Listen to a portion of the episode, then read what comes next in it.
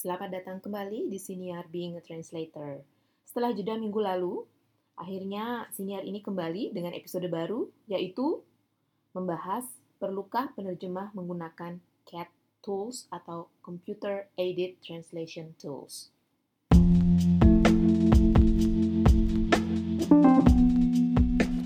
Selamat datang di podcast Being a Translator. Nama saya Desi Mandarini, saya adalah penerjemah dan juru bahasa lepas untuk pasangan bahasa Inggris Indonesia. Saya memulai karier sebagai pengajar bahasa Inggris, kemudian tidak sengaja terjun ke dunia penerjemahan, dan akhirnya memutuskan memilih untuk menekuni profesi sebagai penerjemah dan juru bahasa lepas hingga saat ini. Halo semuanya, saya Desi Mandarini, dan senang sekali rasanya bisa kembali memperdengarkan suara saya dan ocehan saya tentang hal-hal seputar bekerja lepas, produktivitas, dan profesi saya sebagai pekerja bahasa. Kali ini saya ingin mengangkat topik perlukah penerjemah menggunakan CAT tools atau Computer Aided Translation Tools atau dalam bahasa Indonesia-nya piranti penerjemahan berbantuan komputer.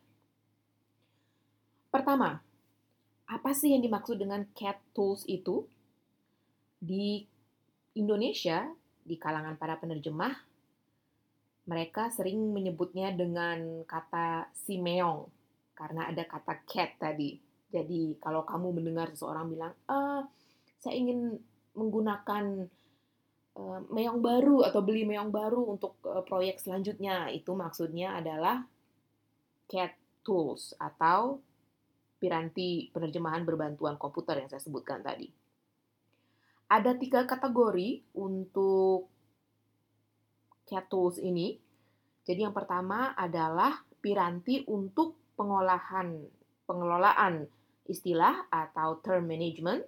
Kemudian ada yang bersifat machine translation atau penerjemahan mesin dan translation memory atau TM atau memori penerjemahan.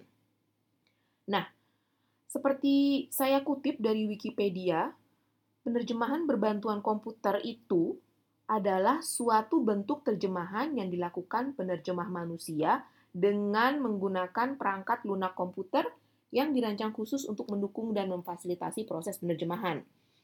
Jadi, walaupun memiliki konsep yang serupa ya.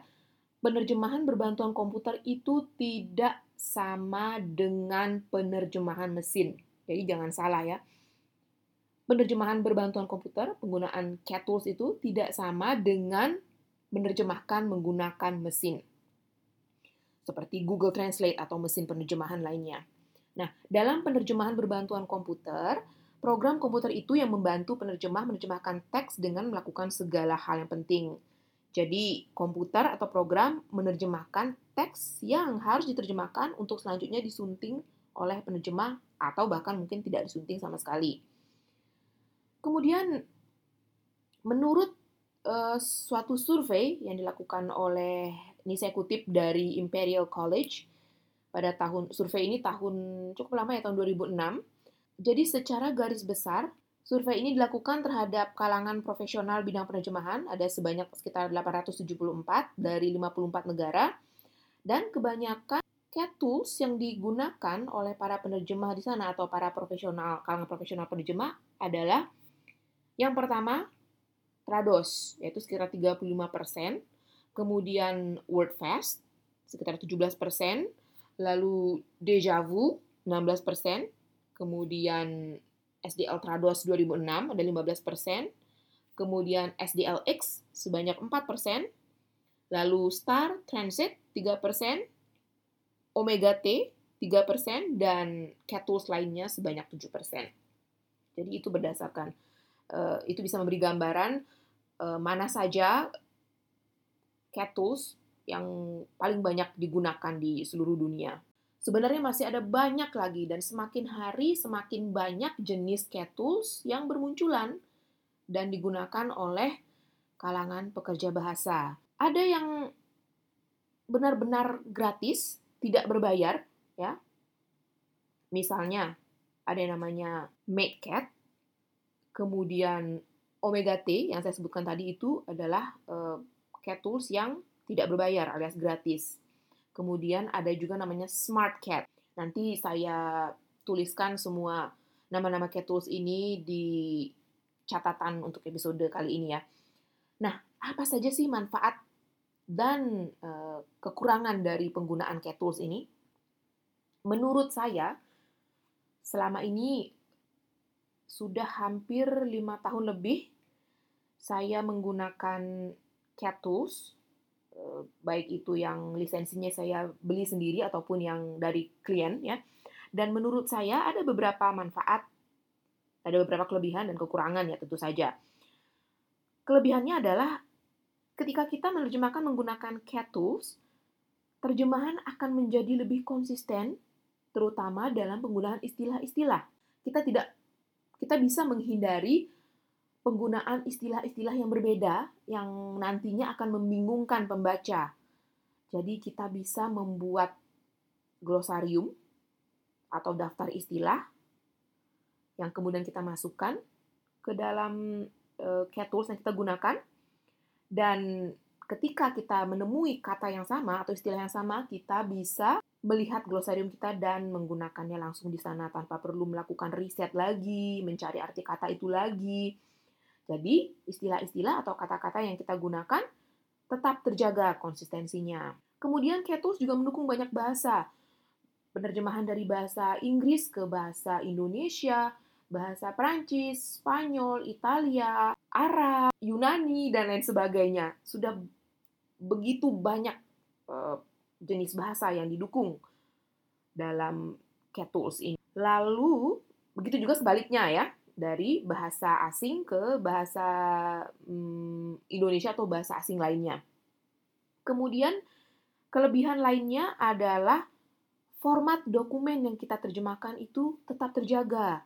Jadi, ketika ada kalimat yang dicetak tebal atau dicetak miring, semua itu akan tetap dalam cetak tebal atau cetak miring ketika kita selesai menerjemahkan. Jadi, berkurang lagi satu beban kita, yaitu e, mengecek konsistensi format dokumen hasil terjemahan dengan dokumen sumber. Ini akan sangat menghemat waktu bagi penerjemah ya. Apalagi setelah selesai menerjemahkan kemudian harus e, menyunting sendiri dan memperhatikan agar format dokumen tetap sama dengan dokumen sumber. Tata letak atau layout dokumen juga tetap terjaga. Jadi ini juga salah satu kelebihan penggunaan Cat Tools tadi. Selain itu, Cat Tools, beberapa Cat Tools, atau bahkan sebagian besar Cat Tools sudah mendukung format dokumen yang bermacam-macam. Jadi, mau itu dalam format Microsoft Word, eh, Excel, atau PowerPoint, semua bisa langsung dimasukkan ke dalam dalam piranti penerjemahan ini, Cat Tools ini, dan langsung diolah untuk langsung kita terjemahkan.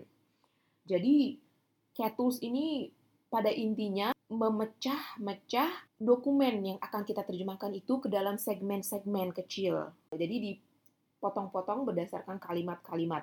Setidaknya itu pengalaman saya dalam uh, menggunakan Cat Tools ya. Jadi dipotong-potong, jadi dibuat bersegmen-segmen. Jadi kita tinggal uh, melihat oh segmen satu kalimat satu kita terjemahkan, kemudian uh, kita tekan perintah shortcut perintah tertentu kemudian kita kita menuju ke segmen kedua atau kalimat berikutnya dan seterusnya dan seterusnya. Jadi ini sangat menghemat waktu dan memudahkan bagi penerjemah dalam bekerja. Tentu saja selain kelebihan ada juga kekurangan. Apa saja sih kekurangan Cat Tools ini? Pertama, kita harus melek komputer, melek teknologi. Jadi kita harus memiliki kemampuan untuk menggunakan uh, piranti lunak tertentu ini, cat tools ini, dan juga paham benar-benar paham dengan uh, shortcuts atau perintah-perintah uh, untuk uh, melaksanakan instruksi-instruksi tertentu sesuai dengan cat tools yang kita gunakan. Mau itu WordFast, mau itu Trados, Omega T, MemSource, dan lain sebagainya. Selain itu, kekurangan tools yang lain adalah ada yang mengharuskan kita untuk selalu terkoneksi atau terhubung dengan internet karena si kettle yang bersangkutan memang harus digunakan secara daring.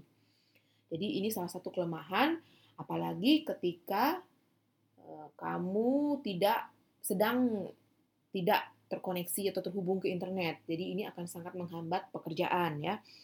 Kemudian beberapa tools juga mengharuskan kamu mengunduh pembaruan karena kalau tidak mengunduh pembaruan terhadap piranti lunak tersebut, tools kamu tidak akan bisa digunakan.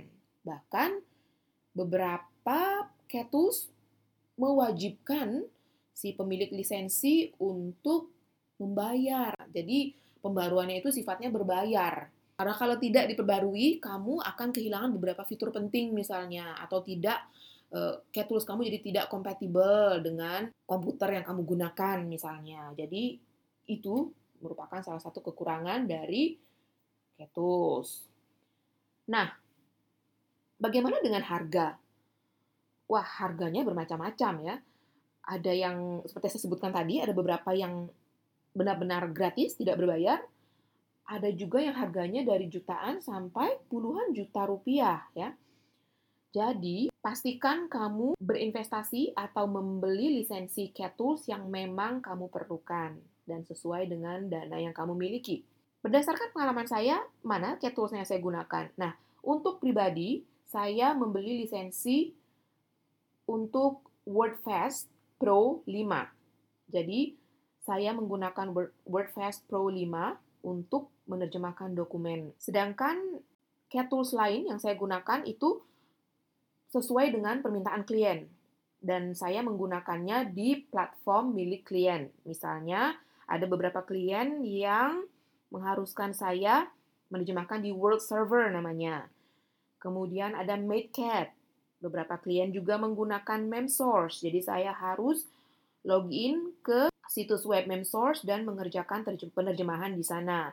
Ada juga satu klien yang menggunakan WordBee dan SmartLink. Semuanya, semua lisensi dari Cat Tools tersebut dimiliki oleh klien dan mereka sudah membuatkan ID untuk saya, jadi saya bisa login ke server mereka dan mengerjakan penerjemahan di server Cat Tools milik mereka tersebut.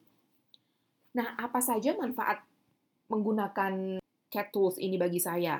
Saya sebagai penerjemah sangat terbantu karena saya bisa membuat daftar istilah atau glosarium langsung saat saya menerjemahkan. Jadi misalnya saya sedang menerjemahkan dokumen tentang perhutanan.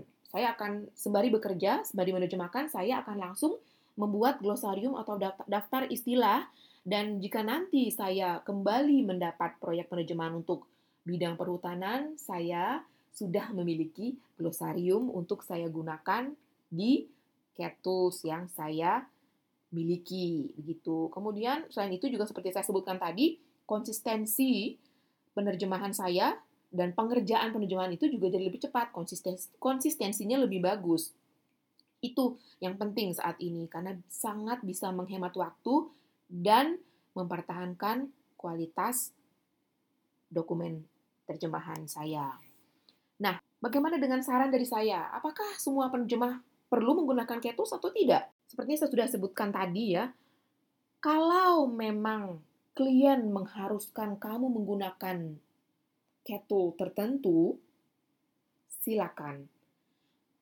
Dan kalau memang klien tersebut menurut kamu akan menjadi klien tetap atau akan memberi proyek secara berkesinambungan di masa depan, maka tidak ada salahnya kamu berinvestasi dengan membeli lisensi cat tool yang digunakan oleh klien.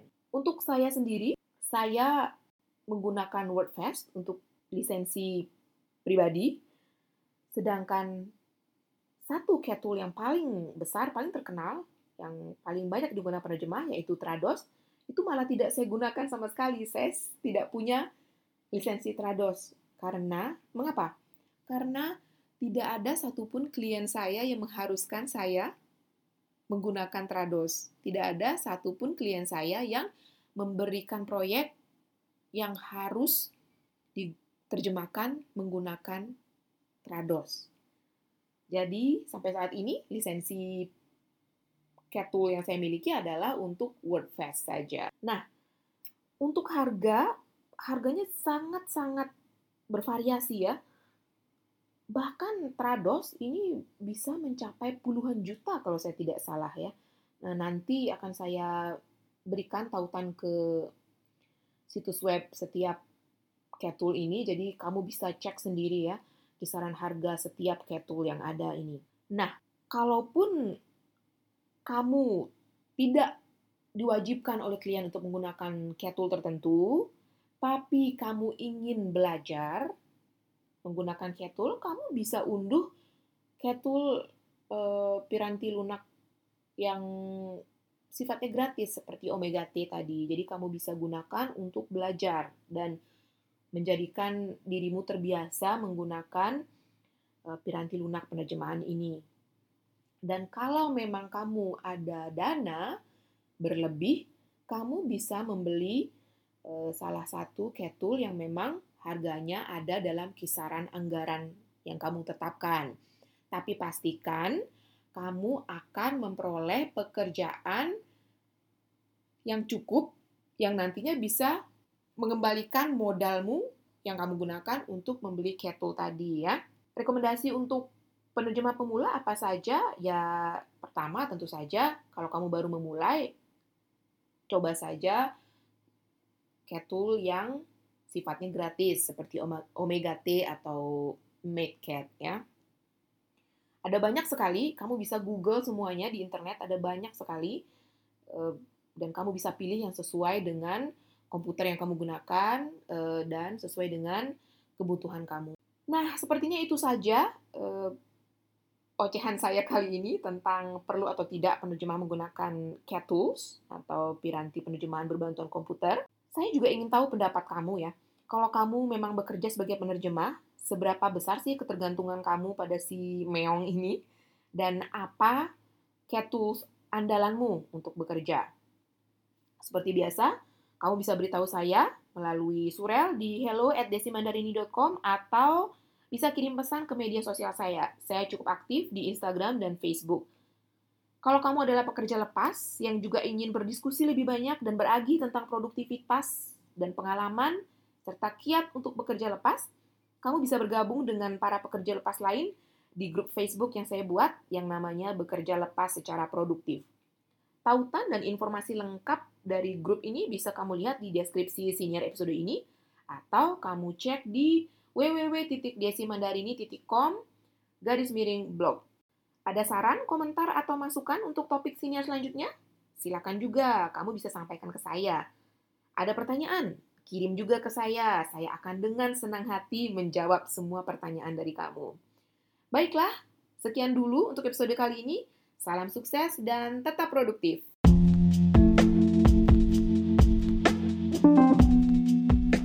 Kalau kamu suka podcast ini, jangan lupa bagikan di media sosial kamu dan beri ulasan. Saya juga menulis tentang pengalaman dan tips seputar penerjemahan dan freelancing di blog saya di www.desimandarini.com.